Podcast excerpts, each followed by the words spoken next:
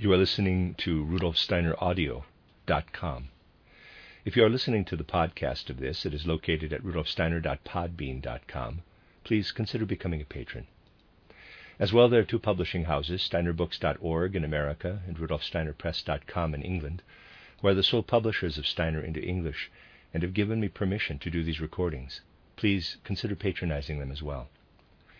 This is a reading of Collected Works, Volume 104A by Rudolf Steiner, 16 uh, lecture notes in this case, entitled Reading the Pictures of the Apocalypse, translated by James Hindes. I'm in the second part, lecture 9.5, Christiania, given in Christiania, on May 14, 1909. The age of human evolution that counts as the fourth and is characterized by the letter to the community in Thyatira began in the 7th or 8th century before Christ and lasted until the 13th or 14th century after Christ's birth. Only then do we begin to count our fifth age, the Germanic cultural epoch. The fourth age stands in the middle.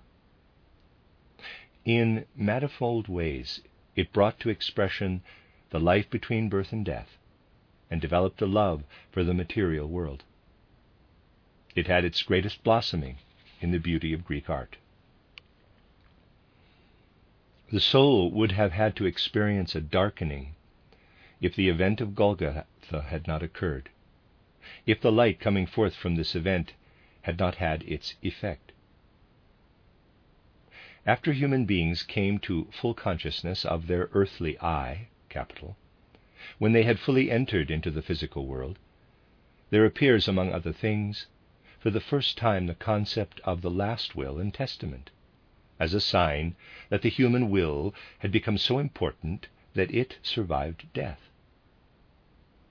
This first appears only in ancient Rome, not yet in Greece. Greece did not yet have the concept of the single man or woman standing firmly anchored on the earth. Only gradually did the feeling arise that the human being was not only a member of a community, but an individual. Before this, the concept of personality, the concept of the divine spiritual, anchored in the human being, would not have been understood. In ancient Greece, they could only understand the divine spiritual residing in the spiritual world.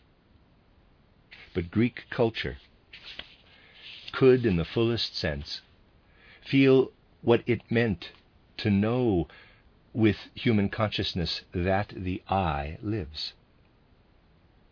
Nevertheless, it did not recognize that the I is divine. In the Orient, it was proclaimed by Moses. For the Greeks, between birth and death, it was not present as something spiritual and there was a deeply tragic feeling that went through all the souls. Readers aside, there's a gap in the manuscript, end of readers aside. The Greeks said to themselves that the human being has descended from the divine spiritual world. But they did not know that human beings could work themselves back up into that world again, that they could return in the future to the spiritual world. This is expressed in the myth of Prometheus. It is expressed so tragically in the drama of Aeschylus, when Io, who has become insane, appears to Prometheus. Io represents the old clairvoyant consciousness that in this fourth epoch could no longer appear in normal states of consciousness, but only in a state of madness. Science, in the modern sense, did not yet exist in the earliest times of our culture. Only gradually did the human being become a seeker in that science which can independently research the external world independently. For this reason, something like science has only existed since Thales. It is an abstraction to speak of Oriental philosophy. Those who began science with Thales were right. Before them, science was always inspired, born out of the mysteries. That was the case with Heraclitus, who was still inspired by ancient mystery wisdom. We are told that he placed his book on the altar of the goddess of Ephesus. To the extent that external natural science increases in humanity, to that extent true wisdom will be obstructed. We are told in the fourth letter of the Apocalypse how people must find the connection to true wisdom.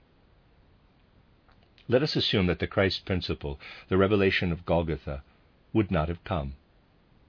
Then, in terms of external science, outstanding people such as Marcus Aurelius, Seneca, and so forth would have been present, but the science would have remained merely intellectual, and none of it would have contributed to a new ascent to the spiritual. Celsus, the contemporary of Marcus Aurelius, wrote only external historical gossip about the event of Golgotha.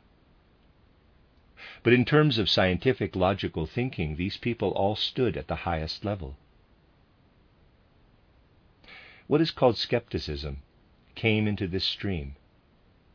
We find in Roman culture a complete skepticism existing alongside a highly refined approach to knowledge concerning all things intellectual. Let us consider, on the other hand, a personality like Augustine's. He was not in a position to arrive at anything other than doubt concerning what he had learned of Greek and Roman science. Then he encountered Manichaeism, which he came to know only in a false form. He became acquainted with the teaching that took into account everything that Zarathustra taught.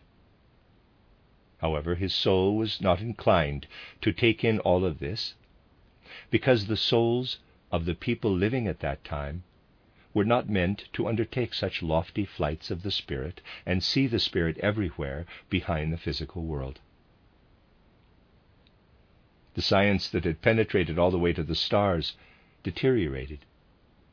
And even if this science had reached the Europeans, no one could have understood it.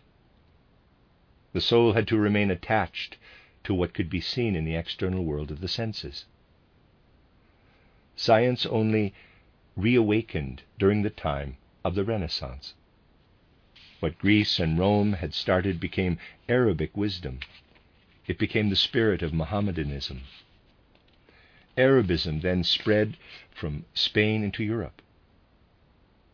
This science is outstanding with regard to everything directly relating to the sensible, sensual world. The science that became a powerful stimulus for European science, that influenced Bacon and Spinoza, arises from Spanish Arabism. It comes from Spain. However, it cannot rise above a pantheism that is unable to reach concrete spiritual beings. Arabism did not arrive at the concrete. It ascended to the sensible human being, but what was seen beyond that was only an abstract divine unity. It was not known what this unity is a poor and comfortable worldview. There is no knowledge of the Spirit if it is summed up in a unity. Therein lies the poverty of pantheism. As a result, we entered the fifth age with a science of the external world that began its great rise to ascendancy in the 13th and 14th centuries.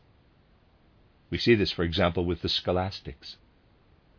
We experience in their thought the dawning of a new science that is, however, wholly chained to the sense world, that is unable to go even a step beyond the sense world. Thus we see how the split appears between faith and knowledge. Augustine was not able to understand a reference to something spiritual standing behind the sun. He did not understand Manichaeism because it speaks of the veil of the senses spread over the spiritual. He could believe in Christ, who had descended into a physical man. But faith and knowledge had entirely split apart at that time. All believers who stood on medieval science wanted faith and knowledge entirely separated. We can illustrate schematically how what began in the Greco Latin age still lives today, only on the external physical level. The evolution of humankind takes place in such a way that what was cultivated in the Egypto Chaldean age we experience again today. But we experience it as knowledge. And now it is illuminated and spiritualized by the Christ impulse. Everywhere in Europe, we see the ancient wisdom of Egypt appearing again, but illuminated by the principle of Christ. In our time, the human being will only be able to take this in consciously through the Rosicrucian teaching. And there's a diagram here. When the ancient Egyptians spoke of the stars, they meant the spiritual aspect of the stars, which they still knew. A wonderful consciousness of ancient knowledge penetrated the science of Copernicus and Kepler. As a result, what the ancient Egyptians knew, we now see appearing in a physical form. In the past, they had seen beings moving through space. Now only spheres were seen, moving in elliptical circles. The fifth epoch is called to find again the spiritual world behind sense existence. And theosophy must reach the point where it can lead people increasingly to permeate all knowledge with the principle of Christ. If a clairvoyant being had been in a position to observe the earth through millennia, then it would have appeared that the entire aura of the earth suddenly changed color, radiated with different colors, when the Redeemer died on Golgotha. Ahura Mazda, who had been proclaimed by Zarathustra, became at that time the elemental spirit of the earth. Christ expressed this when at the Last Supper he said, quote, This is my body, quote, Matthew 26, 26.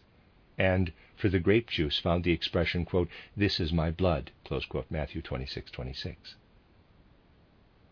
If we really studied the earth, we would have to see members of the Spirit of Christ in everything that lives and grows even in the smallest thing we look at. Human beings of the future will not speak of atoms. They will scientifically understand the earth as the expression of Christ. We are standing only at the beginning of this development. Christ must first be understood in the simplest way.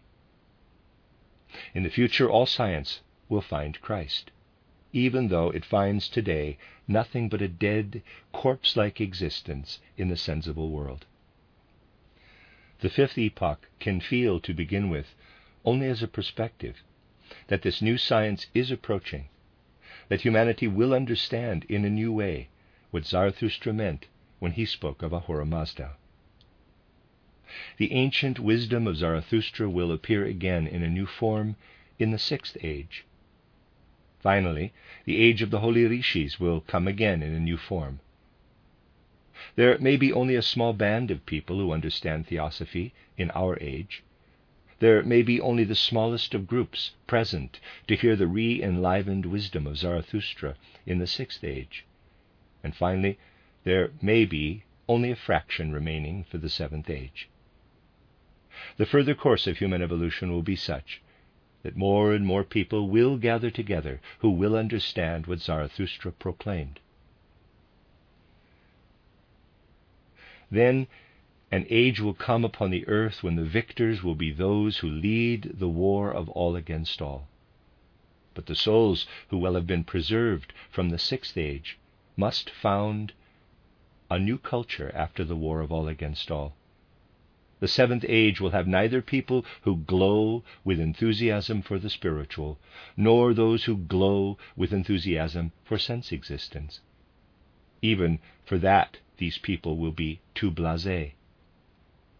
Very little of the Indian, the first culture, will be perceptible on the earth in the seventh age.